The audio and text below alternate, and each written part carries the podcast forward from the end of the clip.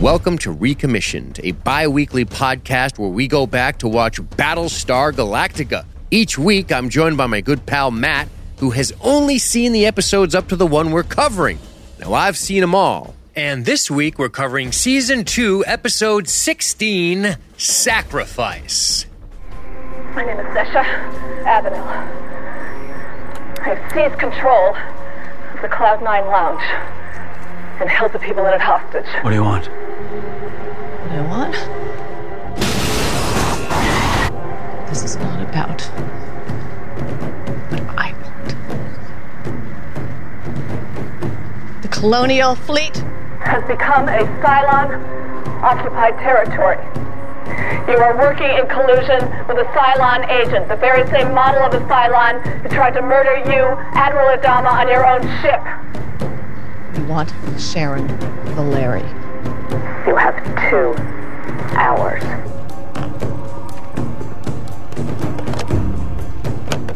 Get me everything you can on Sesha Avenel. Sir. I just want to say I'm throwing one back for old Blue Eyes. I know, man. Pour out some for your oh, boy. Oh, Billy Boy. It's not Well, don't with pour us out anymore. Hey, by the way, real quick, don't pour out the good stuff. Pour a little Jack out on the floor, maybe if you got that laying around. Yeah, I just may. Don't pour out the best. Jesus. I'll tell you what, I don't know who's going to be husking the corn come harvests or making a good college try at pleasing some woman by offering a class ring when she has given you no indication she wants to be in a long term relationship with you. Hey, yeah. By the way, this useful advice for everyone. You don't propose until you already know what the answer is. Hey, by the way, on that, And uh, the whole proposal thing's kind of a a ruse. how old were you when you proposed, Matt? when I proposed, I was, I would have been 23, 24. Yeah. Hey, growing up in the South, baby. Hey, just like Billy. That's right. Oh boy. Just a sweet eyed doe. Here we are. Old Billy. It's our requiem for Billy. And as you guys can tell, since I talk about my wife so often, it worked out great. Oh fuck. Well, great sacrifice. note. Sacrifice. Dude, this is a fucking stellar episode. I enjoyed the hell out of this one, even though it was a sad uh, Billy's dead and Roslin is very sad.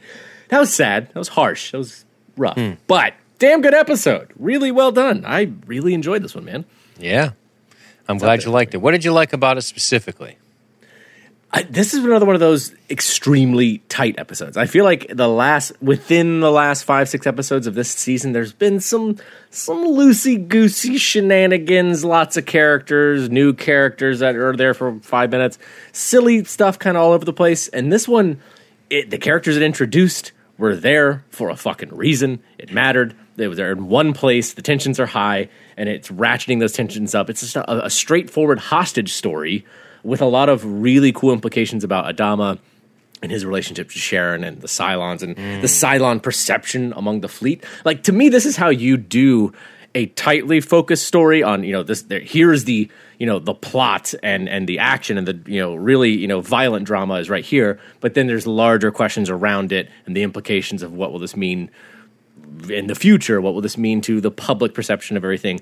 The bigger broader stuff coming out of the tightly focused story. I think this is a really good example of that man. This is fucking just fun this was just a good episode seeing like seeing the guys start to emerge from the crowd after they're nodding to the woman you're like oh wait a minute this is some terrorist shit we got about to go down like really great build up and i fucking just enjoyed it Nice. Eloquent and well thought. Five points. i'm You can do with those what you will. I'm just throwing them onto the pile until i get a million like right. you daddy You're almost there, son. Just keep following my my lead, and you'll be in the fucking promised land. One, two years tops. the million the million mile high points club Yeah, you might have to relocate though. I don't know. We'll see. Daddy What did might you have think of to, this? Daddy might have to get you a little place to live out here. You know, when we're really rolling in a little shack for me. a couple of years. Yeah, yeah. You know, get you out here in the corn-fed country, just like our boy Billy, who's now dead. Our dead boy Billy. I promise God. not to let these shitty quasi militant fuckbags kill you, though. As long as you don't do something guns. dumb and pretend that you are somehow going to uh, get in the way of this whole thing and do something rash and silly for a girl. Let's be real. Hey, Billy, look over here, buddy, through your dead pale eyes. Wait. Listen to me. Wait for it. Way, way out of your league, pal. I mean, Uh, way out of most leagues, to be real. Not to not to spit on the dead, but Not to spit on yeah, the sorry, dead, man. but I'm gonna because Billy uh, Keikeya is uh, is no match. Is no match for no. Dualla. And uh, well, what are you gonna do? You know, here he is, dead, chasing the girl around, doing doing dumb things. But so tragic were, were you they- were you? Let me ask you the following questions. Number one, Oh, okay. Matthew, when this when this started, did you think to yourself, "Hmm, this seems uh, suspiciously like a send off episode"? You know, I'll admit, right at, at first, the first couple minutes, no. But post their argument, Billy and Dee, uh, once they're actually in the bar, I was like, ooh, I'm worried about Billy coming out of this one. I, I just had this feeling then. Uh, although Billy getting his big shining moment, I spoke up to Adama. like that should have been, yeah, I should have picked up on that. Looking back, I'm like, yeah, they they gave him a, a bone before he bit the dust. So I was concerned that he was going to die too on the first go around in this one, based on the way the episode was set up. But they gave me a red herring when they shot Lee. I didn't then know. think they'd shoot somebody else. I didn't think Lee was going to die, but I didn't expect someone else to get killed. Yeah, yeah, I know. You think it is a trick uh, of television where you're like, well, this main character is gravely wounded. We have to stop now. Like that's that's enough. All right, obviously we're not going to do more. Yeah, Then they they fucking throw a left hook out of nowhere. left hook out of nowhere. Well, Matt, it's a good episode of television. I liked it. It definitely has some. Um, it feels emotional. Yeah, You know, there's emotions uh, in it. What do you think of our uh, special guest here? Uh, oh, the uh, the terrorist lady Yeah, whose name I'm already. I only remember her last name. It's like Dana Delany, Delany. plays Sesha. Wait, no, it's. Abilene. Her real name is Dana Delany. Oh, that's right. So she had like a terrorist name, Yeah, her terrorist name is Sesha Abenel Ahad. Abenel. Yeah, Just I kidding. like, I, la- I added the Ahad. It's a dumb joke. It's not Sesha Abenel Ahad. It's just Sesha Abenel. It's just Avenel. It's just Yep. a good old fashioned white Irish terrorist sounding She's name. perfectly white looking. Not, you know, there's there's no mistake in her whiteness. Do you Yeah, I remember hearing. recognize her? Wait, what? You recognize her? I do not. Remember the Red River Valley, she sang in Tombstone. Booby, you killed him. He was Oh. beautiful. That's uh, the Oh, dusky, shit. woman with the dusky hues. Snatch her up, Wyatt. and You snatch her up and run away. I'm dying Damn. with my boots off. Um, yeah. Completely missed that. Yeah, right Yeah. over my head. There she is. That's her. Damn. Well, Yeah. hot damn. Well, hot damn.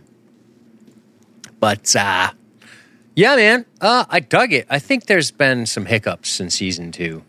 yeah, there have been, man. There have been. There have been some hiccups. I remember thinking that when I was watching it.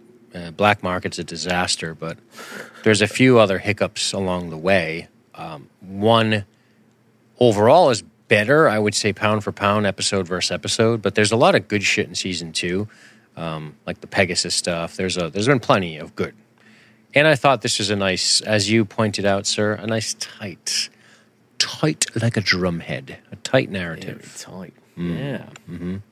Very And also, like, I know I'm jumping into it a little bit, but like, just for example, the the reasons for Delany doing this, like taking over this, you know, Yeah, making this basically let's- big. hey, put on Yeah. your swim trunks and dive in. Ooh, let's do it. Let's just dive into the deep end. Um, well, for one, I would say I find her reasons, unlike other villainous characters introduced out of nowhere, at least understandable. I'm like, okay, I, I see how there could be a uprising about this, or you know, a, a demand for this, because the people of the fleet believing that there is an actual Cylon kept aboard. Whereas we got to remember the public perception, the civilian perception of Cylons still at this point is just pure fucking evil enemy trying to kill us all. That's it. That's it. They're just machines trying to kill every last one of us. Why would you be keeping one alive? This sworn enemy who has no no desire to talk to us whatsoever. Um, so I like Yeah. that. I like I like her reacting the way she does. I, I find it believable. I mean, obviously it's extreme, and I like that. To be honest, it is only a handful of people that it seems like she. It's I it, I like that they didn't try to make her the head of some fucking movement like we had in some of the previous like the, the civilian uprising like it's not some big movement it's her and a couple of people who feel like they've lost people due to the cylons and now they feel like uh, you know the government's not doing enough all right fine we'll take it into our own hands i'm like it's she's being extreme but it's i i believe that Yeah. people would be an extremist over this Yeah, yeah, I hear you. Um, I would say that there's definitely positives here. Um, the ones you mentioned specifically, not being part of some big regime, just kind of sharing your misery, commiserating, as it were, with some others. But uh, I mean, it's a little bit of a stretch, but I'm okay with the stretch.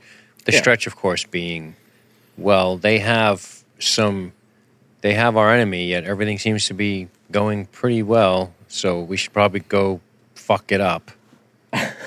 like it's like, if, but whatever. It's Battlestar Galactica, right? I kind of understand where they're coming from on this, so I'm not too upset about it, sir. Mm-hmm. I think it's fine. Um, right. And, and I like the reveal from her too that it is a known or at least a leaked like fact among the civilians that it was a Cylon infiltrator, an agent that kicked off the whole attack on Caprica. I wasn't sure how much people knew about that. Like if that was some some secret military knowledge shit and it hasn't really left uh, the you know the echelons of like fucking Adama and Tigh or if it had gotten out there some. And so I thought that was interesting. That was a nice reveal that it people are aware of that. So people are aware of the fact that not that there are just Cylons that look like human beings, but civilians know that they are in and amongst the fleet and have been for a while. So I could that to me that adds a believable layer to people's like paranoia. Sure. Um, did you catch that Roslin didn't even know? It's almost like it's been a rumor. Yeah, exactly. Yeah, like it's like some people might not even believe it still yet, but like some people do. Uh, I actually missed the part where Roslin seemed taken aback by it. It's uh, right in the right in the beginning of the episode there, the first couple of minutes, where uh, she's saying, "I'm told you've been meeting with her regularly, allowing her to interact with members of your crew." She's a military asset, providing us with vital strategic intelligence. So fuck off. Don't fucking question me. I don't show up on Colonial One and tell you how to shuffle your fucking papers around. How to mealy mouth with your other fucking politicians. I don't tell you how to dress for quorum. But seriously, try those pumps I sent you. Damn, that pushes that ass up nice. Billy, you can excuse yourself. Papa Daddy Adama likey. he tries to talk sexy, like and he like obviously And it's just terrifying. It's just terrifying. Papa Daddy likes your rumper. you get nobody- my cock hey. hungry. Nobody says rumper. Nobody says it. Adama. That's not like what that- you say. That slang aged out in the 1930s. What are you doing? Do something with your hair. Jesus. Something. I you can see. Tease it around a little. Make yourself look around. like one of those real sexy hooies from 86. the kind that I banged when I was young in my Mexican rock band. Yes. Back when I had a mustache. Back when I had a mustache and zero fucks. And we played the, we were called the Pancho Villas. Long before I got my stupid kid a role in Battlestar Galactica. yeah. Shit. That's uh, a bit of an a bit of an off bitch, but uh, he just says, "Listen, if you think that uh, this thing would be an issue, I'd pull the trigger myself." And then Adama kind of smiles at uh, Roslin, almost like "Leash your pet." And then, and then, and then she's like, "Boy, somebody pissed in your Cheerios this morning." Hmm. but he has a good point. Maybe the fleet should know that you have these strong opinions of it, um, which makes sense from his perspective and his capacity in the civilian government. But Bill Adama's under really no compunction to broadcast to the press and the civilian government what his moves are every day. I think that's just an unreal, unrealistic expectation, but one I can understand Billy taking a stance on. Right. And I think Billy his best point here is that hey, if it's if rumors are already circulating and there is information that's been leaked already, go ahead and just get out in front of the story. Like it's like if it's out there already kind of haphazardly bumping around and people are hearing bits and pieces of the truth and hmm. distorted versions, why don't you go out there and just address it and, and put out the story, at least to, to your terms. Like, One more thing, sense. Billy. That shirt and tie combo is a disaster. Dude, hey, what are you gonna be the Joker? What the fuck are you thinking? Maybe she would have said yes if you put on a little white face paint and some big red smiles and held a gun to her head. Well, you got a big squeaky nose. Try this, Billy. Hey, D, would you marry me? Honk, honk on your nose. so dumb. Oh, this is He dumb. God, his outfit is so bad. It's dumb. To be honest, that's probably why I missed some of the information. Uh, Roslin was like, "Oh, I didn't know that." I was just like, "God, that shirt is ugly." What are you thinking? that is a loud, ugly shirt. When you said you were going to get your notebook, you just went to get a beer, right? Tell the truth. hey, I already had a beer. Okay, I had the beer ready. You don't have the to beer lie, was bro. here. Everybody knows you're a fucking two-bit hack. hey, the beer was here. All right. I like the uh, I like the eye zooms. Billy, I, I can't marry you. I don't know how else to say it, but I just don't imagine fucking you long term is really in the cards for me. I, I just want like Just- this is where I just wish like we could hit them with the truth serum from the guns of the Navarone. Yeah, yeah. And she'd be like, I think it would be really novel to hump you like three times, but then I think I would be kind of looking for the next thing. Which is why I'm going to look devastatingly attractive when I go meet Lee later at the bar, the piano bar, or whatever the fuck it's called. I'm just really looking for a guy with more like rounded shoulders, chiseled jaw, I'm just, you a know, masculine, attractive man. I think. not not somebody that I think would probably get a sunburn while hunched over in a cornfield all day. I mean, I mean, you, you, got probably that farmer strength. you, Billy. you got I'll give that to you. You could definitely carry five gallon buckets of feed, and you could probably bend over for a long time. But that doesn't really help me.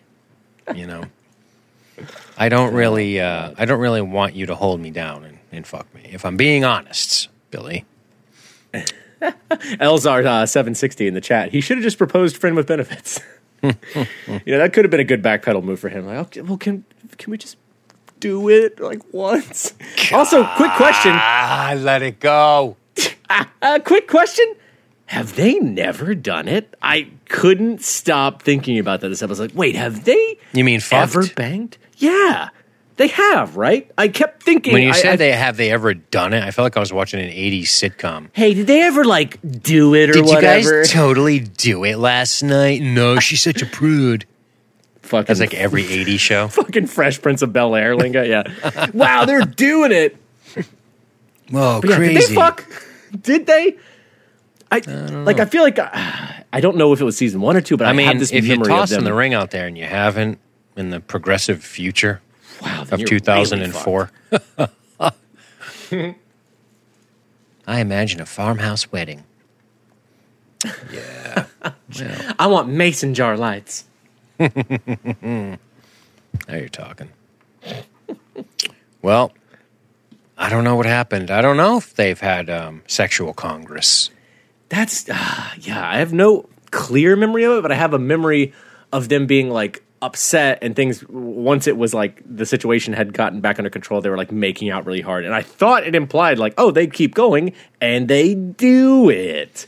But now I'm not sure. like Billy's naivete, I'm like, God, maybe they haven't, and she's still like, God, dude, we haven't even fucked yet. no, idiot. What do you think? I'm going to buy the car without kicking the tires a little bit? Oh, Billy. Stupid fuck. Anyway, Anyways, in the bar, they're hanging out, right? Ellen Tigh's there. We'll talk Dude, about her in a minute. Tigh. it's nice seeing her again. that fucking crazy lady. She's awesome. ah, she's good. She's such a nightmare. she really is. She is just the wrecking ball to every man's life. She is a wrecking ball. touches. That is to everyone's life. Everyone around. like not just her husband or the current fling, like every man who passes by, like his life it gets a notch worse by being so close to Ellen Tigh. Yeah. but God, mm, still would though. oh, please. Of course. Still would. of course. Wouldn't slow me. I could know it full well. I'm like, ah, boy, I'm really gonna take a hit on this. This is gonna fuck things up. Ah, fuck it. What do you mean take a hit? Like my life is gonna get worse. Oh, like things oh, are gonna be yeah. complicated and ba- bad a little bit after this. But ah, screw it. Yeah. Really? You think mixing up with Ellen Tigh is a complicated affair? I might have the XO after me. Anyway, you- Billy's like, oh, Captain Adama. Oh, Oh. Oh. I, I was just here on business. You know me, working for the president. Billy, I haven't had this much rage since that kid from across the railroad tracks took my sister out. You know the one. The He one knows who, his place. The one who don't look like us. I had this is farm rage right here, boy. Farmer's rage. Farm rage. Just a quiet kind of rage, a farmer rage. Very matter of fact. Well, you stay right here, sir. I'm gonna go get my shotgun. I'll be right back here to kill you. That's that farmer's wa- rage. I'm gonna wallop you to death with a fucking axe handle, and it's not even. I'm not even gonna change my facial expression while I That's do the it. southern way versus the northern way. of screaming "you fucking asshole" and flipping him off while you go get your gun. As he shoots you, he's fucking yelling at you. Where are you now, bitch?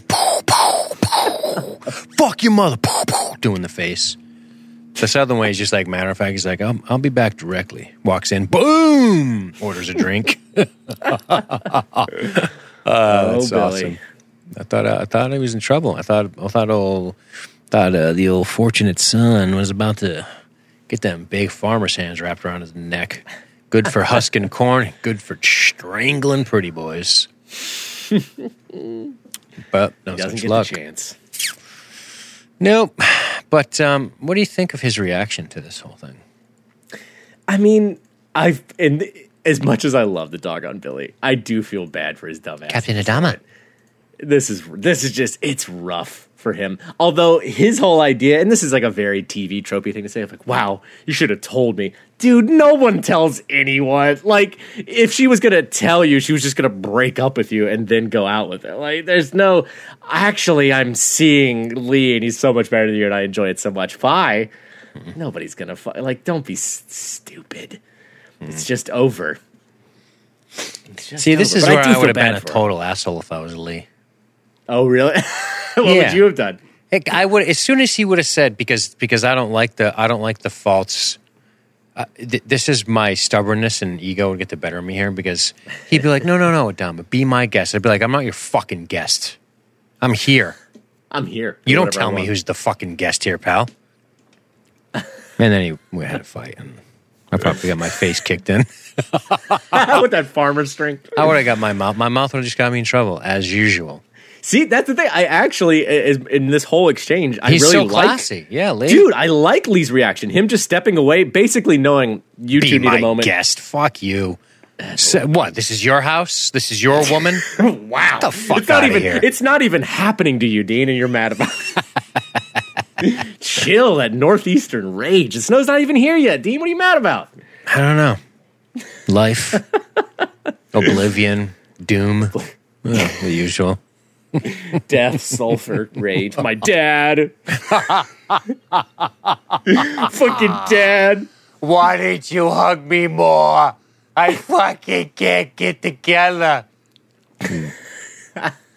Dean, I can't hear you over Linkin Park blaring. Turn it down. Linkin Park.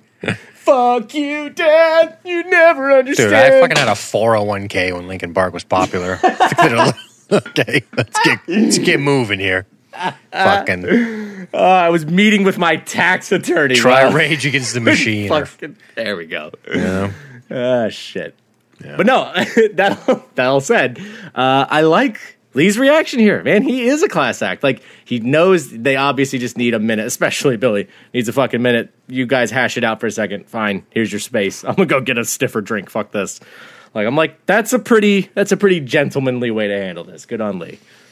Yeah, I concur. I concur. I would like to think I would be able to handle it that way too. I just know there would be that there'd be that itching part of me saying, Ah, no, you'd go to the bar, order a Samuel Adams, come back there and break it over his head. No, you know no, I wouldn't You do that. fucking know No, it. I wouldn't You masshole. I wouldn't do that. I'm not a fighter anymore. Those days are way long behind me. No, Oh shit. now I just have to resort to biting sarcasm and quick maneuvers to escape to my car. Throwing down smoke bombs behind you. I guess. Throwing things, making them look stupid. I don't know. Making jokes, turning the crowd on them. I don't know what I would do anymore. I just get my fucking head kicked in. And I would say I deserve it as I spit teeth out. Are you a goon in a Steven Seagal movie? Yeah, basically. I Full of this. self loathing. I deserve that pool ball in the teeth. I don't even care. I don't uh, have any ego about it. If you beat me up, I don't care. You might even come a little bit. I might. I don't mean I don't care.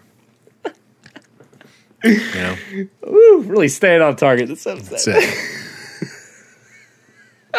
they know they've been in a fight. That's for sure. Who says that, Marv? That's all I I got. think so. Yeah, That's all I got. So let's talk about Ellen Tigh. And Lee. dude. But you knew you were going to be here before him, and you let me propose to you. Oh, what was she going to do? Strangle you, Billy boy? I know. I was Huh? like, Billy. Wrap her little cute hands around your throat. Her real quick, tiny, adorable hands around your huge throat. How'd you think this was going to go? fucking exactly. Like that's this is where I'm Billy's sweating. fantasizing about some big gruff man kicking you in the ribs. I don't know what it is. I got problems tonight. We're going to get through it, though, because we got 34 minutes of episode left. That is fucking true. but no, Billy, yeah, this is the, I, I chalk it up to him being emotional and upset here. But he's fucking dumb here in this moment where he's like, "You told me. You should let me propose to you." Dude, I didn't know what the fuck you were gonna do. You dragged me off into some closet in the hallway with your fucking farm boy anxious anticipation. And you bust out your high school ring. I don't know what the hell you're doing. Now, if Ellen Tigh was smart and she wanted to get the plow of her life, she'd drag Billy into that bathroom right now for some good old hate sex. See? Yeah, you're right about that. Be a power move by her. I'm sorry, Lee. Go talk to the other girl. I'm going to be right back. Come with me, young man. Beep, beep, beep, beep, beep. Young man, let me tell you, the best way to get over someone is to get Squash. under someone. Slam, slam, slam, slam, squirt, squirt, squirt. that woman just That's ruins pretty explicit. life. Hey, you saw the E before you press play. It's making all me you fucks. real randy. Um, so Lee drags her into the bathroom. Stay on target. Luke, you've switched off your targeting computer. Stay on target. Mm. I like Lou, Lee's awareness here. He's spotting the things going on. He drags her in. Let's go. Pulls her into the old bathroom. Ooh, Mr. Adama. I had no idea you're gonna. She's just like, yeah, let's plow. I love. Yeah, she's like, oh, huh, okay. Oh, like mm. that's it. She's yeah, fine with it. yeah. Let's go find me here. So I won't cause a problem with my husband, and you know, tensions And are already dude- so, so. You guys are all such good friends already. I'm sure this will be fine. It'll be fine. And honestly, man, as cool as the rest of the episode is, and how I like this moment where the the, the like terrorist infiltrators are kind of sending each other signals and starting to, Popping to off. move and everything. It's fucking cool. But I really was looking forward to what I thought was gonna be such a good milf porn. I was like, ah, damn, uh, it's Battlestar. We're not going there. Not going there. It's not Game of Thrones, bro. I know. Game of Thrones would have been a ten minute section of that, and then back to the plot. Hell yeah! One of the other characters would have narrated it. I pounded her for hours and hours on Jon Snow. It appeared that he was toiling the fields, but he wasn't, was he? He was plowing the lights. I'm Jon Snow, and I do know one thing. He knows how to plow. In those moments, they discovered electricity in Westeros. well, I don't know, but Adama's going to go talk to you know who for a little consultation after things pop off with the bad guys. They look real shaky Mary out there. Oh yeah, they're all real shaky nervous. Marys.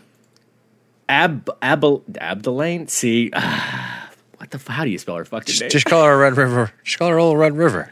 Red River. Yeah, Red River. Uh, she's super Sasha. nervous.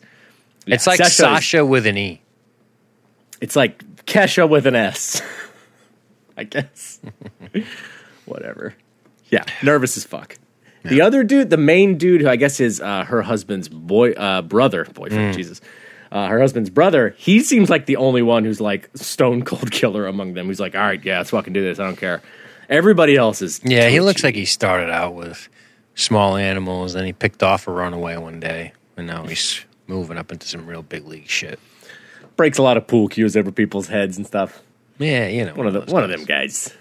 On a destiny for a knife in the face, exactly. or just a savage beatdown by some guy who's like a boxer. exactly. there you go. That's what this guy's heading towards. Mm-hmm.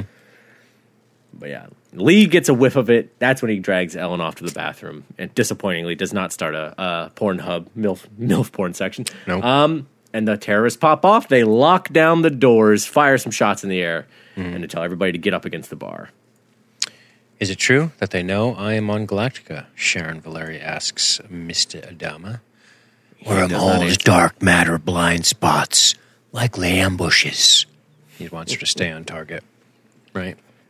Give me information. Yeah, she's basically giving up info and um, saying, you know, they adapt to your move. Every move triggers a counter move, et cetera, et cetera. We dance, we dance, we dance.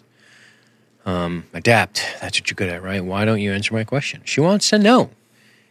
She wants some information, and it seems only fair at this point. She didn't shoot Adama. No, that's the and it's what's funny about this, and what I think is cool about it. I feel like Adama is the only person who appreciates that fact. She's Like the only else- being uh, of the Cylon. She's one that hasn't really done anything yet, right? Yeah, it's true. if we think back on it. I mean, she tricked Helo into fucking her, but let's be real, that's not really hard. I mean, look at her.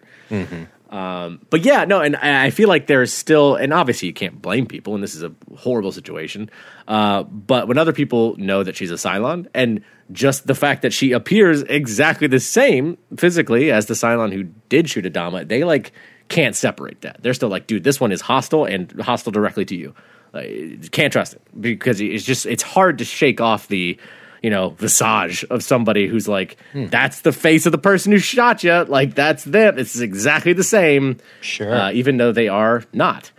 But it, it's cool how adama seems to be the one. As much as he's still pretty firm with her you know he's not being like warm and cuddly. Um, but he he seems to understand that. He does tell her yeah the fleet knows. That's all i'm telling you though. I think one of the things that would be interest- interesting is, and we see it in the beginning of the episode when Sesh is looking over her intel, would be if they spent a little more time on the she's pregnant. What the fuck? Like these Marines helping her into and out of the cell, they must go back to their racks and be thinking, what the fuck? How is it pregnant? And that seems like it would be such a compelling rumor that would start on like this. This is crazy. What's going on? Not not just the obvious stuff, but something that seems at this point totally inexplicable. Exactly. Yeah, like that. That you're right. Like, it, it's funny that that hasn't leaked in a way because that's such a like big headline grabbing kind of rumor. You know, that there's a pregnant Cylon among them, and Crazy. It, it's in a way you could almost imagine that that it's almost information that you might want to get leaked in a weird way because that would change people's perception of Cylons. Maybe Like just the idea. I mean, but then again, it might make them all the more terrified and It's- it's totally to backfire. Yeah. Right. Based on the damage they've done, I don't think one pregnant Cylon is going to change their opinion at this point. Sometimes we forget about the level of destruction and death that they've wrought upon the colonies. Exactly. Wrought like an iron fence, a wrought iron fence.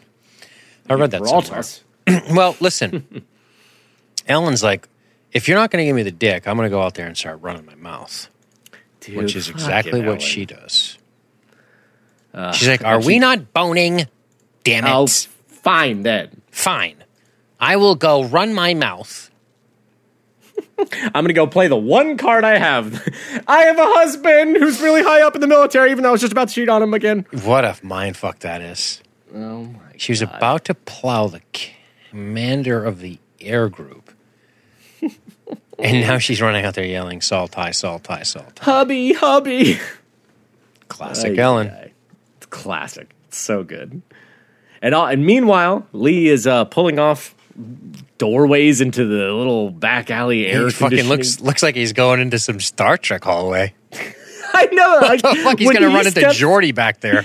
When he steps in there, I was like, did he just hop aboard the Borg cube? Like, what is this? This fucking green tight hallways. Uh, and he goes and and he runs into Miles O'Brien.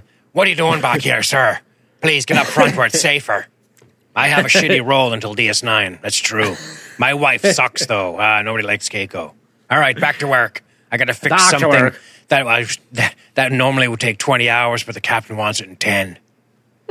Talk to you soon. See you at the bar. In one of my fake things where I play an R- RAF pilot with Bashir. Ha, have a good day. Or I don't know why suddenly I'm fucking pirate. I'm a bit of a pirate. Hit me higher. Yes. And one of my best roles is when I'm in the mirror universe and my bad guy with an eye patch. Arr. I'll be over here fixing the Jefferies tubes. Arr. Good luck with your Ah, terrorist another thing, day though. sailing into high stars. Gihar, Star Trek. Yep. That's that's the motto of Star Trek. Maritime law, isn't it interesting? It's quite an experiment in television. We're we're on one. it's weird. It's a weird show. If Miles O'Brien is a pirate. It is that would complicate things. Good luck with those shitty people out there, though. Seriously. that seems bad. That seems like a rough one. You're going to lose a kid, probably that bright eyed man with all those years left ahead of him. So fucking shootable. So sure. You know how many boys I saw that look just like him die in a fucking Irish Die in the barley fields. fucking 19, Defending their freedom. 1916 with their bombs and their guns and their bombs and their guns. and more guns and some more bombs. Well, W.B. Yeats cried and wrote poetry about it. As he's doing this in my in my rendition of the skit, he just keeps talking and talking and talking, and and Lee just closes the panel. Lee hasn't even stepped in yet. He's just right behind the panel, like right there. Oh, hey there, how you doing, lad? He's just like, He "Ah, just won't. I'm sh- just gonna. It's the only way to get him to shut up. He just closes it. He uh-huh. keeps talking, except it's As- muff, it's muffled. He has a pocket knife out and he's like putting the screws back in. You can still hear him back there. Oh, that's a pretty good. I can hear you screwing it in real good there, lad. Yeah. Just fucking God, he doesn't shut up. I don't get many opportunities on these TV shows to say shit. I get three lines a season. I don't know what they hired me for, to be honest. It certainly isn't my fucking crooked potato head looks.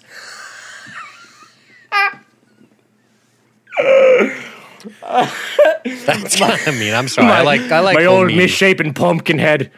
I have no lips and a crooked potato head. it's sort of racist to say potato head to an Irishman, but fine, you're white, you can do it. A little bit, but it's fine. He's white.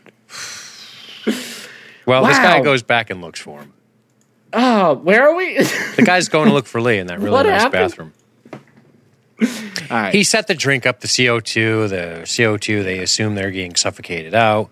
Don't Right, know. right. He's going to go check the bathroom because somebody's like, wasn't there another guy in here? I saw him kind of looking at me.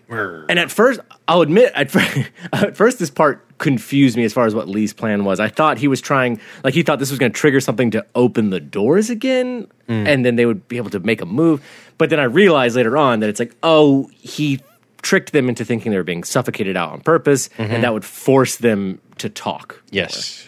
Uh, and I was like, okay, that's actually smarter. Like, Absolutely. it's better than yeah. just some Lee's dumb- handling this as well as he can, right up until he makes the decision to leave the bathroom. Yeah. Dude, he should have just stayed I know. behind the wall. I know. That was so dumb.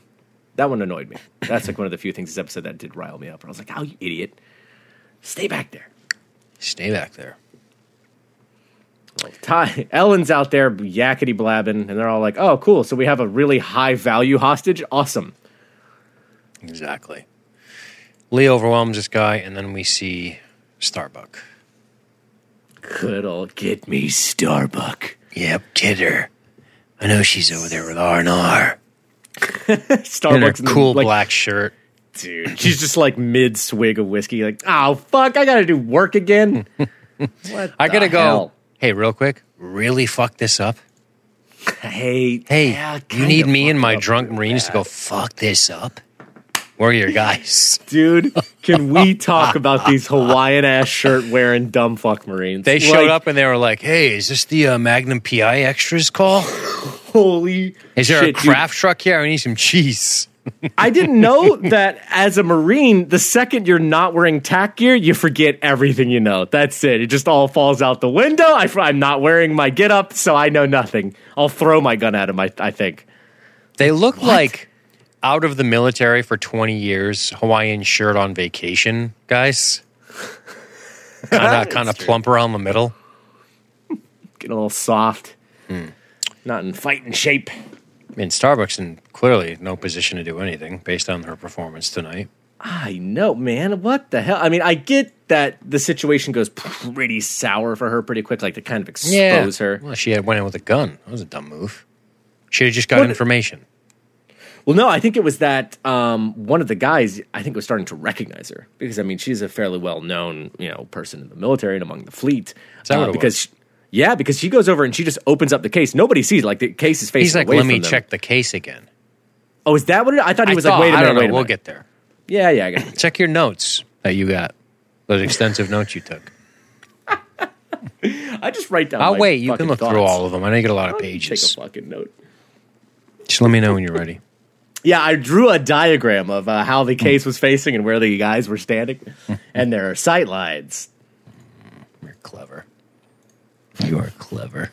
You got a good. You got. I'm on to your verbal jujitsu though. You got this classic move you do. It's called the false dichotomy.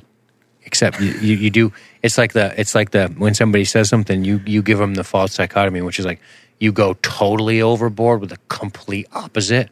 When the middle is the reality, it's a good move. I like it. Shoot my flares. It's it, it served you well. Somebody's like, "Where are your notes?" And like, "Oh yeah, I wrote fucking ten diagrams with hundred letters." Yeah, blah blah. It's a real good move. I like it. I have to borrow it from you. Um, but anyway, Lee comes out. He's like, "What am I doing?" I guess I'm gonna go get elbow in the stomach. Guy's That was pissed because he got taken out so quick. Put the weapon down. Tell him. Tell him. He Yeah, says and he's this is- Captain Adama from the Galactica. what? I just want to talk. Christ. Just talky talks. Everybody's one. just a talking. Yeah. I mean, when you look at these people, especially the leader, she looks like a clean, nice white woman. right? You, I mean, I could see wanting to talk and thinking she's probably someone we can talk to. Yeah. Yeah. Mm-hmm. Fair, reasonable person. Yeah, she seems like she's an honest and nice woman. Would probably wave me through the intersection even if she had the right of way. She's one of those people who's so nice they're an asshole. But um, a little standoff here. Difference is Give you her won't what do she it. wants. Screaming fucking Ellen. Right, right. Lee kind of fucks up. Hmm. You, you kind of you had to know what did he think was going to happen. As far as with Lee, What did he think was going to happen? I mean, honestly, at this point, I was still thinking this was going to break out into like, uh, well, once the thing started with Starbuck, I was like, okay, they're gonna get in. Lee's gonna tag team with her, and it's gonna be like a, a heroic brawl, and they're gonna fight their way out and mostly handle it from there. To like, I expected it to be a fight, uh, and maybe they you know go into pursuit of fucking Abinell as she's getting out of there. But I just thought it was going to lead into more of an action piece and that it was going to conclude like it was this was going to be the beginning of the conclusion of their their hostage taking. I did not expect Starbuck to fail spectacularly. Like that was a shock.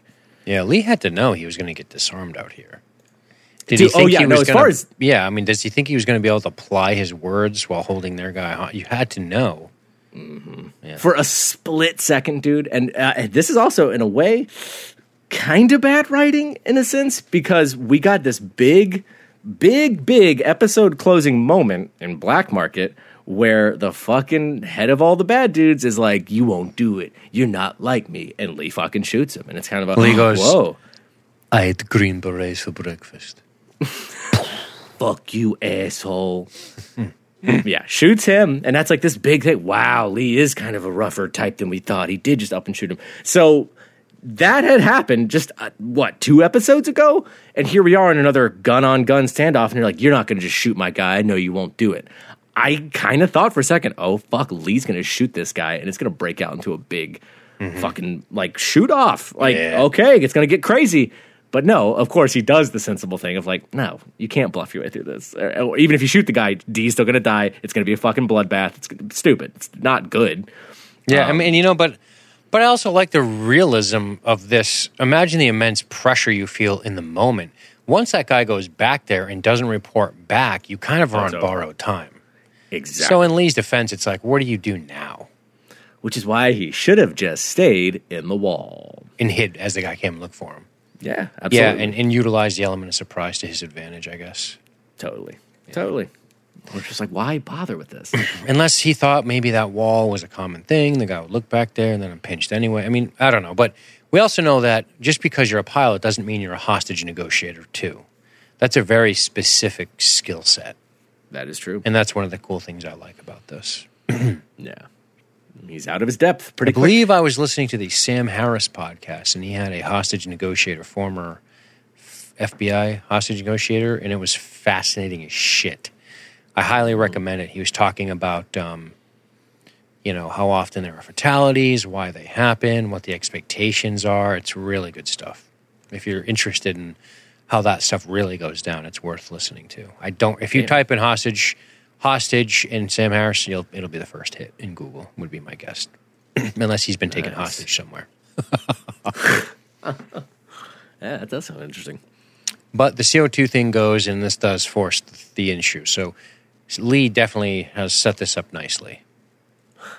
It's true. This does provide a moment because Abaddon demands you send someone down here, they fix it, they leave, and that's that. Anything else, hostages start dying. But that gives him this opening. I'm not going to sacrifice a military asset on the altar of revenge. Ah, It's such a good line. It's such a good line. the altar of revenge. And that's when she brings up it's not about revenge. It's not about me. Even though, hey, you're kind of lying. It is a little bit about revenge. Uh, but that's when she starts talking about you have a fucking Cylon.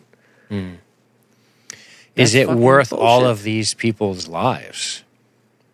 It, it seems to be a bit of a suicide mission, or at least one that you know is going to land you in the brig. And that's one of the things that I just find so fascinating about this. They have to know that once they get their Cylon, like what's the out? It- hmm. It's this such a poorly thought out plan when you stop to think about it, because the plan is to get Sharon. Which okay, sure, maybe you get Sharon, but then what are you going to do? These Like people you- are most yeah. likely not going to murder all these people in this room, right? That's probably not going to happen. So once they get her, and let's say they murder her because we see her shoot her later, but let's I don't want to jump too far ahead, but I'm just thinking like as going into this, what's your out strategy? Well, I think Are you all just one- willing to go to jail to murder this? Is this it? Is this like a do they Evidently. believe that they're serving the greater good by all sacrificing their freedom, so to speak, maybe and possibly lives if this thing goes tits up? I mean, she does make a, a big. She makes a big point of saying, "I'm willing to die for this." She does. I like we're willing to, and I mean, of course, you always wonder how much of a bluff that is. When Of course. says it. Uh, but at the same time, you're right. Like there is no real out to this, and of course, they could also just be like, "Okay, here, here's footage of us walking down to the door with Sharon. Here she is. We brought her out. Open it up the door. I'll give her to you, and then we just fucking waste all of you the second you open the door. Like we have." The, the higher leverage of power here. Like you are outgunned, you are outmanned. You're, there's no even if we give her to you and let you kill her, you're still fucked. Like we're gonna just roll in there with higher force and be done with this. Mm. It's just it's doomed. There you go. Episode they have- 132, Waking Up with Sam Harris. Thank you, Mr. Felch. nice. You're welcome, Sam. Um, Elzar seven sixty in the chat. I want the Cylon and I want a Raptor fully fueled and a cheeseburger. That's pretty much it. That's pretty much their plan. Like that's actually that's more thought out than their plan, to be honest. Yeah. I mean, the, the getting the Sharon seems like a slam dunk because we know that the Cylons are not popular amongst the fleet. so you That's a way of saying it. Yeah, right. not I very popular. Yeah, man. You know that the chances of you taking a bunch of hostages and demanding one is probably a, a decent play. Right. Right. Uh, and especially now that they know we have Lee, you know, Adama's son, we have Ellen mm-hmm. Tigh, mm-hmm. fucking Colonel Tigh's wife. All right, we've got leverage here. Like they're gonna, they are going to respond to this in some way. It's, they're not just gonna roll in guns blazing first thing. I like your style. Yeah. There's that. Um, he says some of the most awesome shit here, Adama, where she's talking Cylon agent, infiltrated Ministry of Defense, talking about six, of course. People look for complicated answers Dude, I love that. when something terrible happens. Maybe we were just caught by surprise and we're beaten. Oof, people don't like to hear that, but it's true. Dude, they do not. Everybody It's makes so- excuses. Dude, Always. Yep. I mean, that's that's at the heart of a lot of really wild conspiracy theories. Of like, there's got to be Conspiracy some- theories. How about fucking FIFA Online? oh, fucking lag. that? Fucking gay lag. Oh, he picked Real Madrid again. Or, oh, he uses this cheesy character in fucking uh, Overwatch or whatever. People are always bitching about shit like that. It's true. Something Nerf- as mundane as that. it. Something as mundane as that. But no, I mean, I, I think it's it's really just well said too, because nobody wants to hear that. Eh, sometimes shit just happens. Like shit happens. Things don't go well. You got caught off guard. It, they, it was just happened to be good timing. Maybe it wasn't even good timing because they were so smart. They just happened to luck out because you were looking the wrong way for a second. Sure. Just sh- shit happens. Like the, people don't like when the explanation of something hints towards, well, it's all just chaos out here. We don't really know. People are like, no, no, no, there must be a reason. There must be a complicated reason that led to this and was always leading to this. It's like, or maybe it's just wild fucking chaos, baby, that could kill you at any second. Entropy. Nobody, nobody wants to hear You that are shit. infiltrated, you, the military, and you are being infiltrated right now. I like the tear streaming down her face, the fake tear, as she's unhinged. And, uh, she's dude- really laying into him here. You're being Right. played, and the rest And of us don't want to go down with your ship. I want the CS system restarted right now. right now. And honestly, as much as she's being extremely emotional here and very like hard charging about this whole thing, and, and I agree with Adama that you're looking for wildly complicated answers to something that was just a simple, awful tragedy. That all said, she does have a point of like, you have not proven to us that we're not still being infiltrated. Like, that is still a legitimate concern. That's something where I'm like, yeah, I don't blame people for being paranoid about that. Mm-hmm. Because that's not a theory. That's not a conspiracy theory. That's real. Like, there are Cylons, look just like people, in and among you. They know that for a fact. Well, I say this all the time when people talk conspiracy stuff. Like, the conspiracy here is that these people sat down and made a decision to go into the barn, take it over, and take hostages. There's your conspiracy. it's true. it's literally the definition of conspiracy. um, I like this stuff between Tigh and Adam. I like when there's tension here. Me too. Yeah. So we can't give her Sharon. I hope you know that, right? I know that. Can't start dealing with terrorists, he's saying. Which Open we up do. the floodgates and we'll be dealing with all of them. yeah. Yeah. I mean, he is right. It's not Sharon. It's a frackin' Cylon. I love that. Mm-hmm. I think there's part of you that looks into that thing's eyes and still sees that little girl. It's a machine, Bill. Board of the board. Yeah, it's a machine, Bill. Hand me my whiskey. I like it, man. Dude, you can just see what I find so fascinating about this scene. You can still see it on Adama's face as he is staring back at Tigh, unmoved. He by knows this, he's right. the way. He knows he's right, but you can tell he's fighting his own instincts Yeah, on this. of course. Where you know, when he's saying she's she's a machine, she's not a person. And like we talked about a couple episodes back uh, when we were watching Adama dealing with Sharon, it gets to that weird point of if you can't distinguish a difference at all, is there a difference? And I still feel like that's Yes. what Adama is truly wrestling with. Of course. It's Of course. good. He's the only person that has intimate conversations with Sharon Valerii at this point. That's it. I mean, are they even letting Helo come around her? I mean, uh, I mean, from the glass, Yeah, from the phone, the prison phone. that's true. You know, we had the question about leadership last time, and Ben Prue sort of zeroed in on that more. And he said, "What do you think makes Adama specifically a good leader?"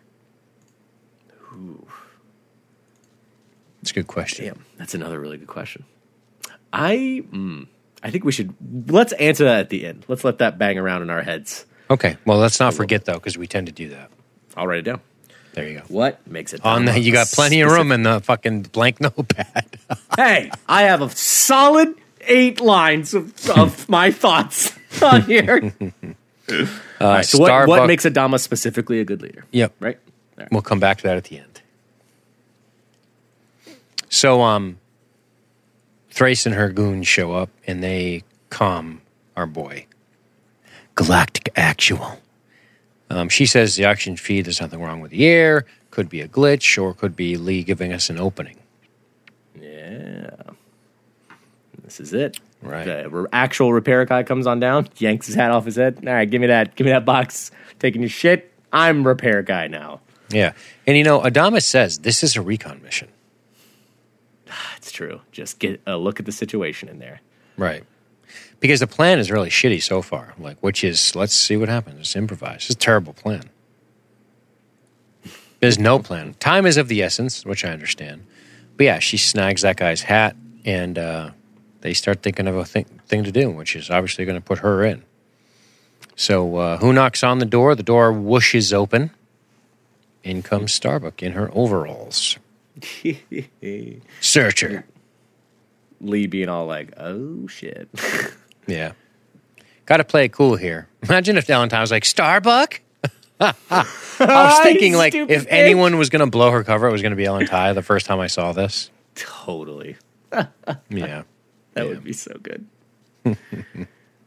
yeah, see, there's a moment here when she comes in, they do inspect her case. Yep. And they look and they don't see anything. And she's like, all right, do your job. And she starts to walk. And, and I feel like it's here where something, I don't know what tips them off exactly.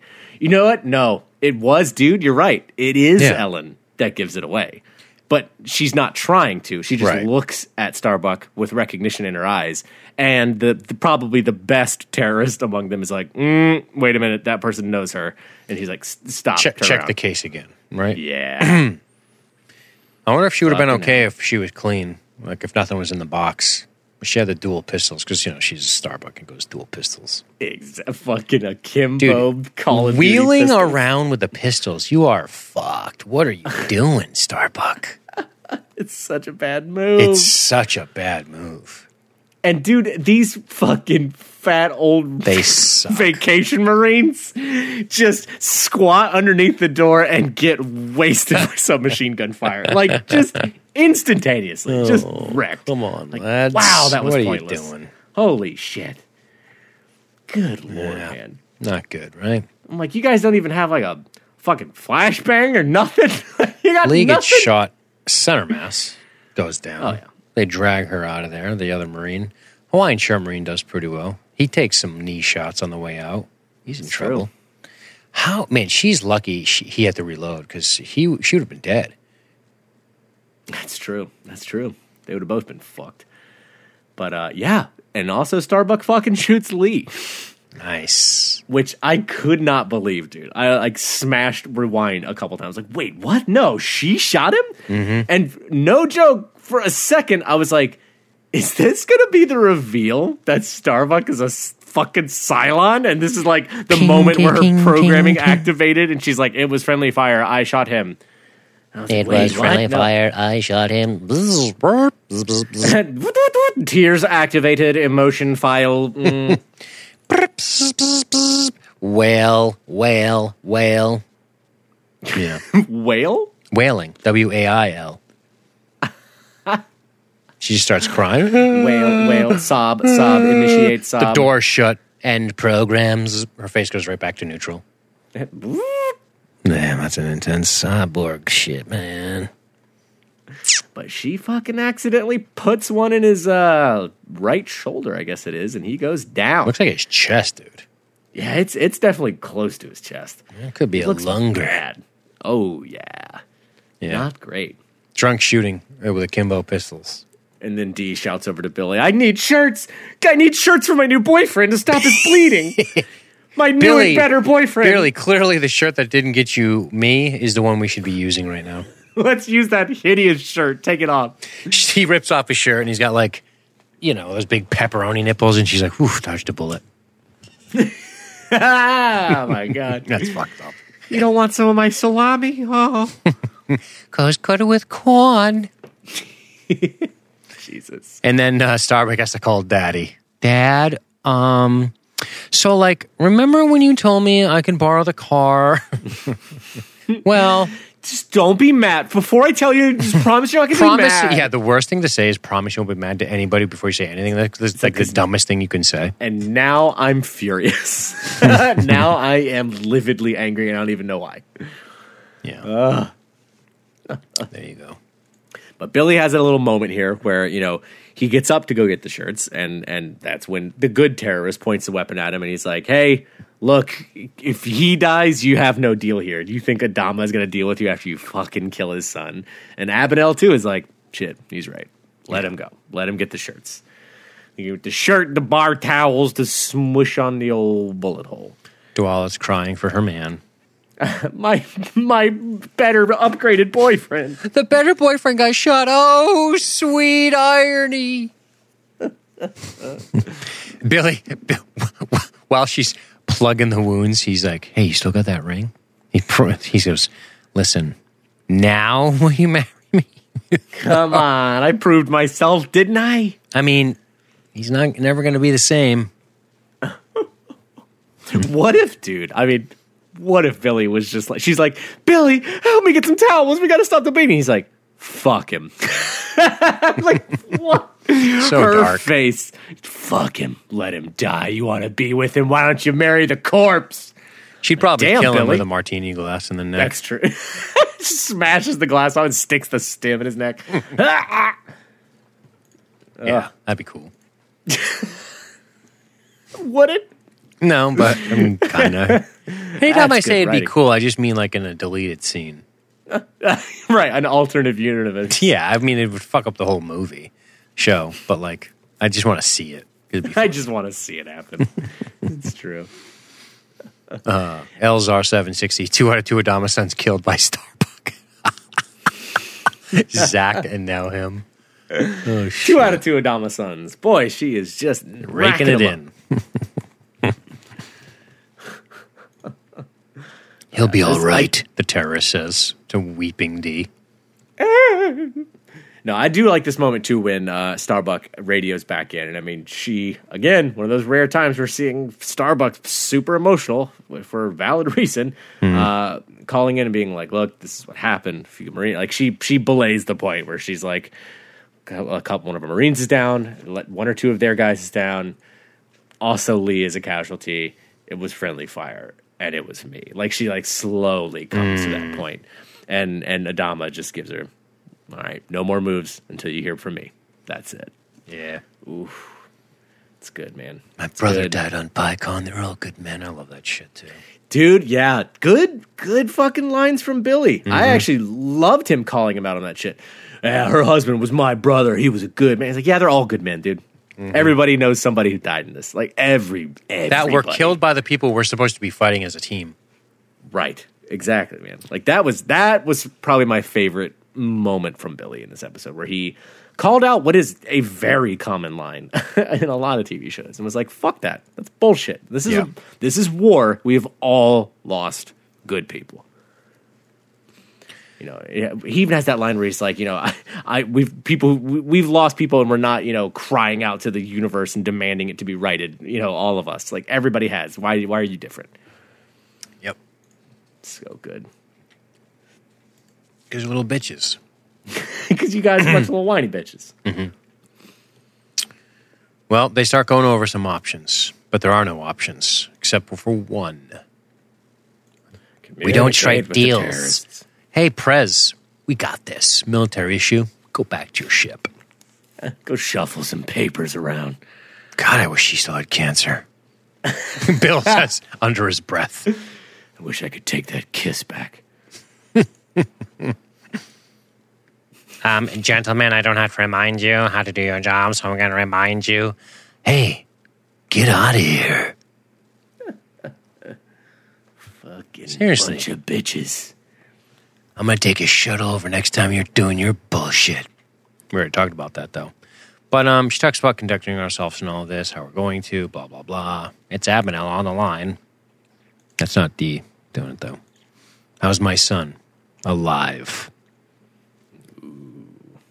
My friend is dead. Well, you started a hostage situation. So You started this, so uh, fuck your dead friend. is all I have to say. now it's at this point where if you're her, I mean, you start to realize the bodies are piling up on your watch. Mm-hmm. So It's not I like good. her. I think she does a pretty decent job in this. I like the simmering emotions that are bubbling to the surface on her that are not just anger and rage for Sharon Valerii, but also of I think there's emotion and regret here too. With fe- Abigail? yeah, I feel like it, Yeah. and I think that's a comment to the acting. Right. I agree. And it- it's like she doesn't Some of her lines that- are stupid, but that's not on her. exactly. Yeah, yeah. Um, but you know, I think you're right. You can pick up on pick up through her performance that there is this like not gung ho. We're all ready to like plant our flag and die on this hill. Like it is. It sucks. It sucks that we're doing this, and to her feels like they have to do this. Uh, it's not good, but she's just willing to. Um, one of the things, uh, you know, they have this kind of standoff with um, with Ellen. Hold your fire. Bill commands, "I'm giving you the Cylon." And uh, what's her name groans over there. Ugh. We're Ugh. inviting the terrorists to just Oh, negotiate God. with us all the time. Oh God, ugh! Oh God, Bill. She's gonna stand there and second guess me while I work. Go home. You're so annoying this week. Oh fuck. But yeah, but he also his his part of the demand is My you want terms. Sharon, you can have her. It's on my terms. You're gonna have her dead. I'm yeah. killing her. Hell yeah. And dude, the moment he said that, I'm like, ah, you gotta give her the old dead Sharon. Slick, right? So good, so good. Mm-hmm. Love that shit. It's not gonna work for long, but it buys them just enough time. Yeah. Should put some co- coveralls on her or something. I mean, the, the fucking sheet's a bad move, guys. You gotta put her in some cute overalls or something. Put something on it. Cover the fucking scars. The gigantic gray old scars from an autopsy. She looks like she just came off a Frankenstein slab. Like, come on, man. She doesn't live. She doesn't live. I love when Adama shows up too, and he just, you know, he, he goes in there himself, and uh, I know. he's just like, "Go on home, Starbuck, take a little nippy nap." Hey, Hey. thanks for shooting my Yeah. son. Hey, Starbuck, thanks for nothing. You can go now. Do me a told you to favor. drop that Call of Duty bullshit. Do me a favor. Tell Kat to come see me afterwards. Think there's a promotion lined up for her. the, wor- the worst thing ever to happen. I've heard that a captain's spot just opened up. And a lieutenants. so harsh. God damn. That'd be so bad. Yeah. Fuck. Oh, Well, man. they wheel her in, and she has a little rage shoot in the fucking dead head multiple times. Dude. Okay. And you're going to tell me it's not about revenge. Okay. Feel better about yourself. Because hubby got sucked out the window. Does everybody get a shot? Do, the, all the bad guys line up and shoot it? yeah, everybody Like take your turn. All right, my Un- turn. my unload. turn.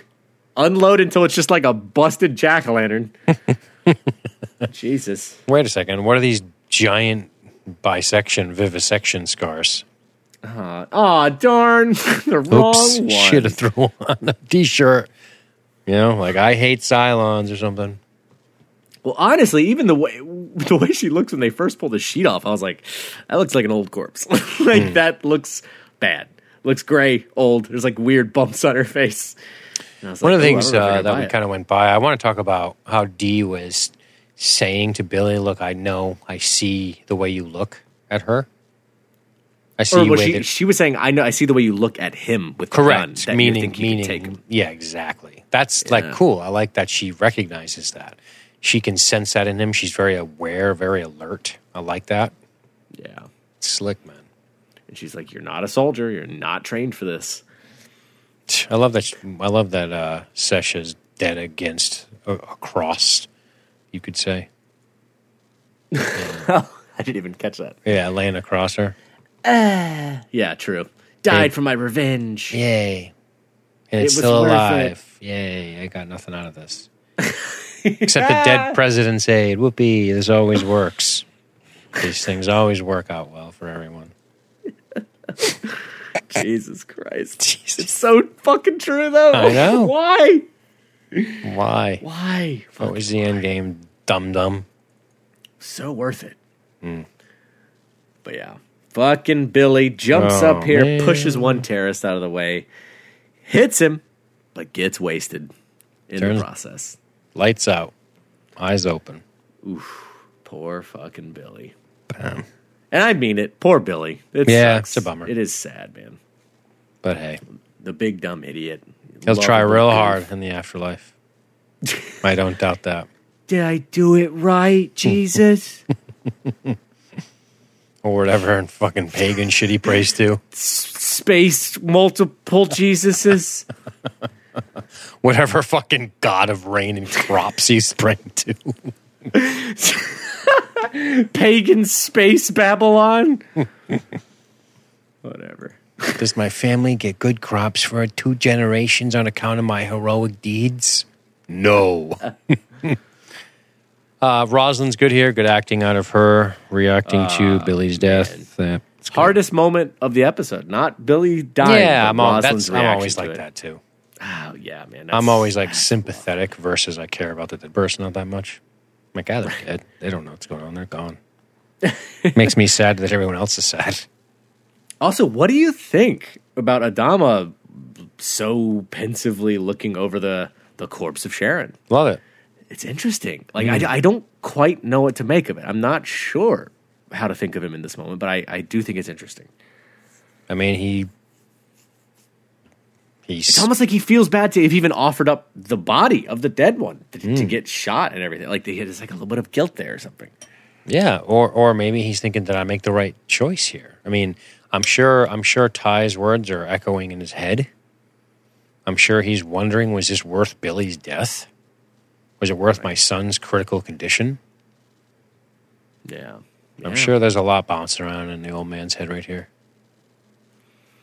It's true. Yeah, fucking a lot of there is a lot of lost life and lost people in the, the face of this, really, when you think about it. If, you, if we mm-hmm. tally up the numbers, including the terrorists, you got like what, 10, 12 dead people on your hands? It's pretty bad. Meanwhile, meanwhile, Dualla's like, boy, this really just got less complicated. Yippee! dude. That moment true. when we cut over to her waiting next to Lee's bed, I was just like, "Yay, simplified!" Dude, the sad thing is, is everyone on the planet would feel that way. They just wouldn't be. They would be too afraid to admit it. It's true. It's so oh, true. Oh, it's so awful. Listen and it's to okay Chuck- to feel that dude, way, and you still love and care about that person. Hey, Listen to Chuck morning. Palahniuk on Rogan, where he's talking about like how he felt so evil at some of the things he's felt over his life, like when you know a sick relative he had to care for died, and he's like, Phew. like I love them and care, but like it's nice, and he's like, does that make me a fucking monster? You know, to think that way. And I thought of the, about that a lot in the scene where there's got to be a part of her where it's like it sucks that he's dead, but and there's you know it's hard for people to wrap their heads around that because we're so guilt ridden as it is.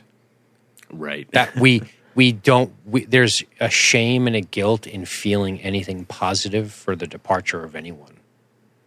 Mm, that's a good point. you know what i mean? Like you, you you would be weird to say something like that. It would be weird to be like oh you know we're caring for the sick relative or whatever and it's bankrupted us and we can't and we still couldn't keep them alive and it's almost like you know you wonder you wonder about like you, there's got there's just guilt around it i'm sure she feels guilty about it but i'm also Right. positive there's a part of her where she's like well i cannot wait to smash you guilt free right oh, it's fuck, like so true. it's like when you're in a bad relationship and it's kind of going bad and you know it's going bad and you kind of talk to somebody else and then then you finally break up and then you go see that other somebody else and you smash guilt free It's the best. it's the best. It's the best ever.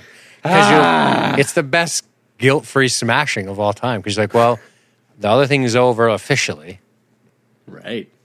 It's sad Maybe but it's true man Feelings are up. still a little hurt, but there's no obligation. Yeah, man, because you're people. We're complicated mach- machines, man. It's weird. Right. Right. It's weird. so yeah, she's thinking about how she's gonna smash him when he heal up real nice, Captain.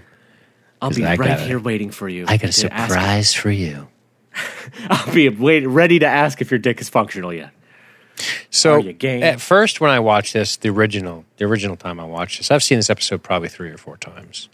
Um, but I thought about Starbuck here, and the first time I watched it, it always bothered me why she was skulking in the shadows like Dracula. But then I realized it's not because of Duaz, it's because she feels bad about putting Lee there, Oh yeah, right? Okay, I just want to make sure my my thoughts aren't way off board here because originally I was thinking, is is she like concerned about Dualla and Lee's relationship? Can't be it, right? I mean, maybe a little bit, but it's probably tremendous guilt that she's the one who put him down. Yeah. And I even had the thought for a second where I was like, "Oh, is this alluding to maybe Like there's a still jealousy or some shit. uh, yeah, a little bit of lost feelings there that Starbuck hasn't expressed, and she feels, oh God, I'm I'm really seeing that it's out of you know I'm losing the chance. It's kind of gone. But that, overall, I think it is just that she feels very guilty about putting her friend in in the fucking hospital. Let me ask you this: How do you think she'll respond if these two start dating, so to speak? I hate even saying the word, but Right. To be honest, um, I don't see her responding super well. For one, for one of two reasons, maybe a little mix of both. Um, one being that I think she would just be jealous of not having anyone herself. Period. Like Anders is far away. She might he might be dead. She still feels really worried about that. Um, and it just kind of seeing somebody else starting a new relationship and all the the fun cuddly things about that it would probably just make her feel shitty. Um, and the, the other side of that is i do still think there are some unacknowledged feelings in her for for lee. That isn't just a ah i can just smash. Come on i just wanted to fuck just wanted a quick lay. Like ah there's more there that she's still just not grappling with. Um, so I, yeah, I don't think there's, I don't see a happy-go-lucky. I'm so happy for you, Lee, co- coming out of Starbucks. yeah, you don't think you don't think she's turning the other cheek kind of girl? Don't. I don't think so. I think she's a punch the other cheek kind of girl. Yep, I think you're probably right. Um, what do you think of the closing shot on pregnant Boomer? Another scene that I rewound like four times, being like, "Did I miss something? What is fucking happening here?" It's weird, man. I I, I have a thought on it. I've thought about it a lot, and I'm still. What confuses me, the main thing that confuses me about it, to where I'm like, I don't know how I'm supposed to feel, is the blank, expressionless face of Sharon. She doesn't smile, she doesn't frown. There's there's no expression of any emotion at all on her. I have, so that I'm left with just like, is something happening that she's unaware of? Even mm-hmm. that's almost what it implies to me. What do you, what's your thought? I took it as all of the shit that just went down in the bar was over her, and Adama refused to give her up, and she's still there. And it's That's a good point. fascinating to think about where this has gone. Mm. Because know sometimes you lose reflection in this when you're covering these shows. If you're not binging them hard, we're going only a couple of months, so it's like sometimes we lose perspective on the show a little. picture. Right, which is there was a moment where he fucking Undertaker choke slammed her and wanted her to die, and then he was like, "I guess we're going to terminate her pregnancy," and now it's like, I'm not giving her up, and it's costing a life, M- multiple lives. It's true. It's interesting, yeah. And And, I- and I it was you have almost a- like a here's what it's all for. This sort of Exactly. running shot across her belly bump, right? and, and I think you have a good point in the that the fact that this this episode is named sacrifice and that this is Sure. our ending shot is what was all the sacrifice for? It's for her. And Indeed. and I think her her laying there with that expression is a little bit of kind of portraying how unknowing she is. That Mm-hmm. she's not even aware. I mean, obviously she has an idea. She's not an idiot, but she is unaware of just how intense this whole situation has become because of her, because of her just existing on board this ship. Right, right.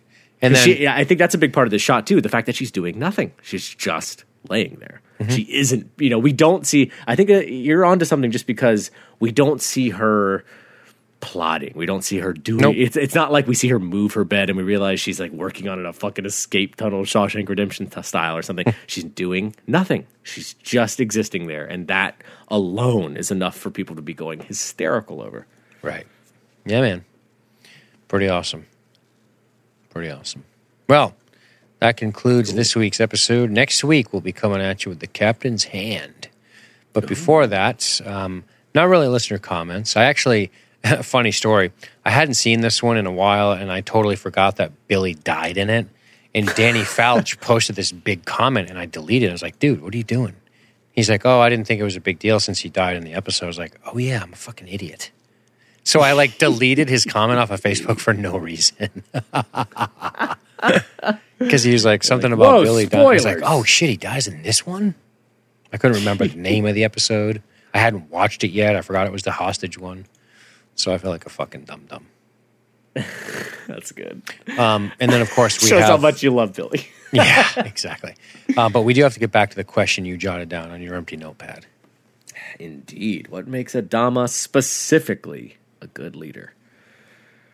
Boy, it's another one of those big questions, man. And we kind of, to be honest, part of what stumbles me up on this question is I feel like we kind of answered this one an episode or two ago. We were talking about uh, outside and among like Picard and other captains, like what makes Adama stand Right. out. Right. He wanted us to talk more about Adama than in comparison to others. in comparison to others. Yeah.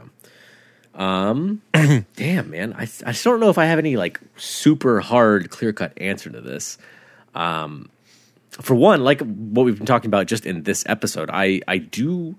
He doesn't seem like it, but I do like that he's kind of the guy who actually probably has the most open mind in the room. You know, among Tigh and Roslin. Like uh, Roslin is very good at sounding diplomatic, but actually towing a very hard line, and she's not going to budge from it.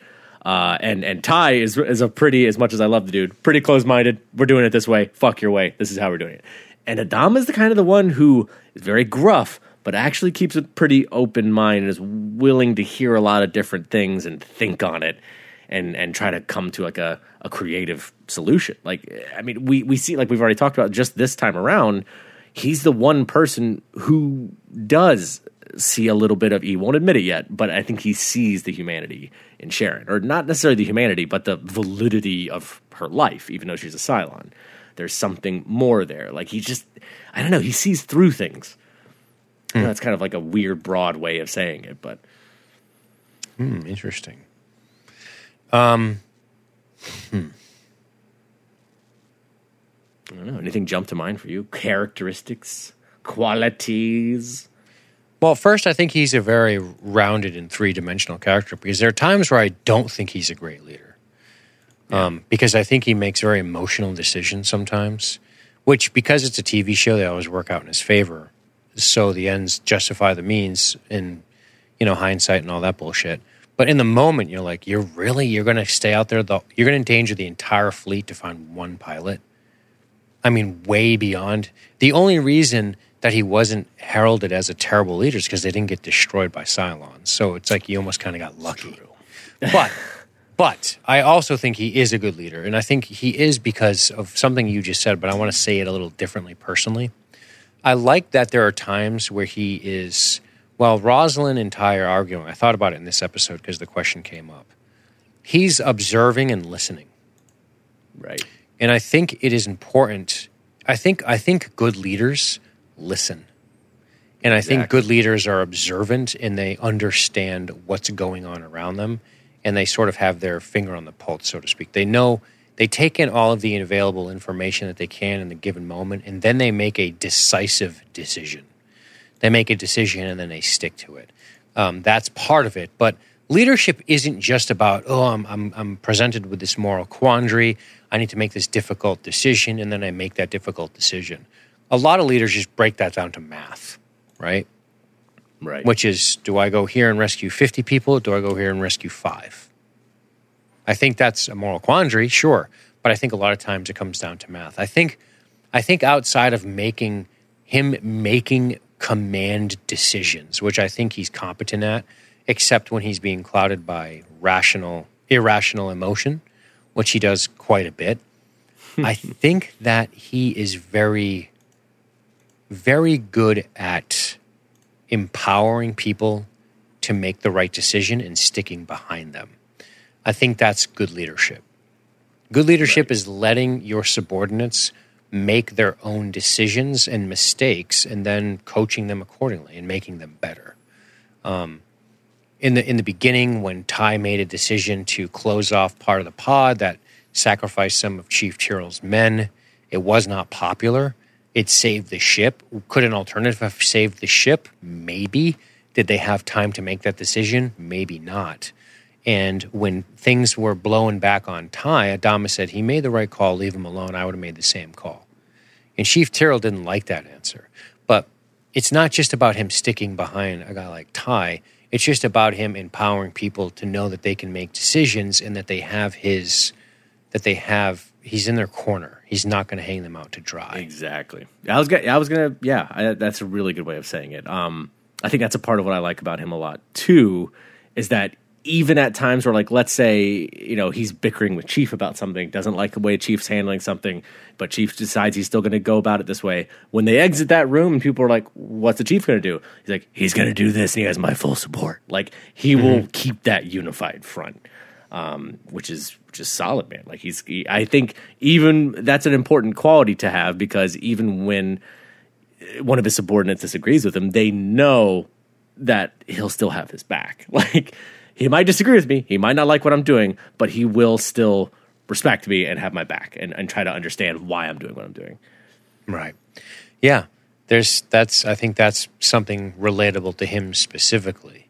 Um, is you know one of there's this really good book. Um, it's called Good to Great, and um, it's it's a very big book in leadership and corporate business. A lot of businesses, small business, big business, they all. Um, Jim Collins, I believe, Good to Great. It's it's it's a pretty slick book. I've I've read it before. I'm actually rereading it right now. I always do like a nonfiction with a fiction. Ah, yeah, nice. And you know, they talk about level one, two, three, four, and five leaders. And you know, level five leader is have you set your in in, in business? It's have you set your business up to where you could walk away and it would still flourish? Because if you oh. haven't, then you're not at the pinnacle of leadership yet. Because if everything rests on you, then you haven't done a good enough job of building up your business enough to know that other people can take it out should you leave. right, right. So I wonder, would they function without him, without his presence? Has he trained and built them up enough to where they could possibly make their own decisions? Right. That's where that's where it was tough with Cain. Cain, you know, she had good leadership qualities, but if she left, it would be a wolf pack, and that's the environment she created. That's not good, right? That's that's maybe she has good leadership qualities, but is she the pinnacle of leadership according to this book? Which you know some people might think is bullshit, but I think there's something to be said there when you think about it rationally. You know, if you aren't involved, can the next person step in line and take care of it, and everything's going to be fine?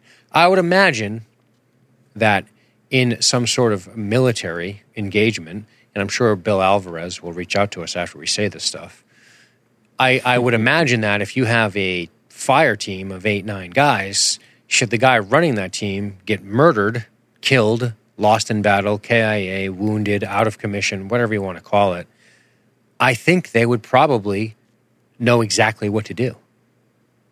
They would know how to step up the next. I don't think they'd all shit their pants and run off in different directions. Where's Daddy? I would imagine they would know how to handle. It would suck. It would be bad. It would be a disadvantage to carry a wounded guy around while you're in some kind of engagement, or or whatever.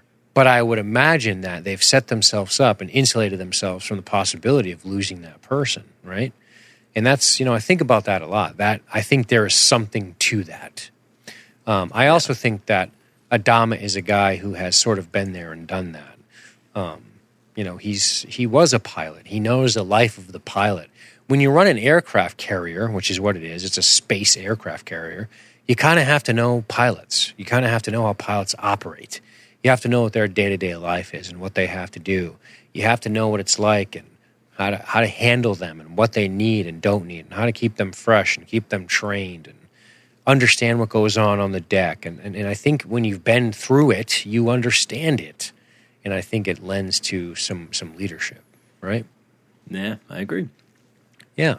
I don't think he is a flawless leader, but I also think that that's what makes him realistic. I think he's vulnerable at times, um, and I think that vulnerability shows, and he makes very emotional decisions that are awesome, and they make for great high drama. When he says things like, you know, if if when Lee was out there, what if it was me out there? We'd never leave, right? A great moment in television, and then but then you think, Jesus, You, you would throw it all away for this. You know, that's what does that mean from a leadership perspective, right?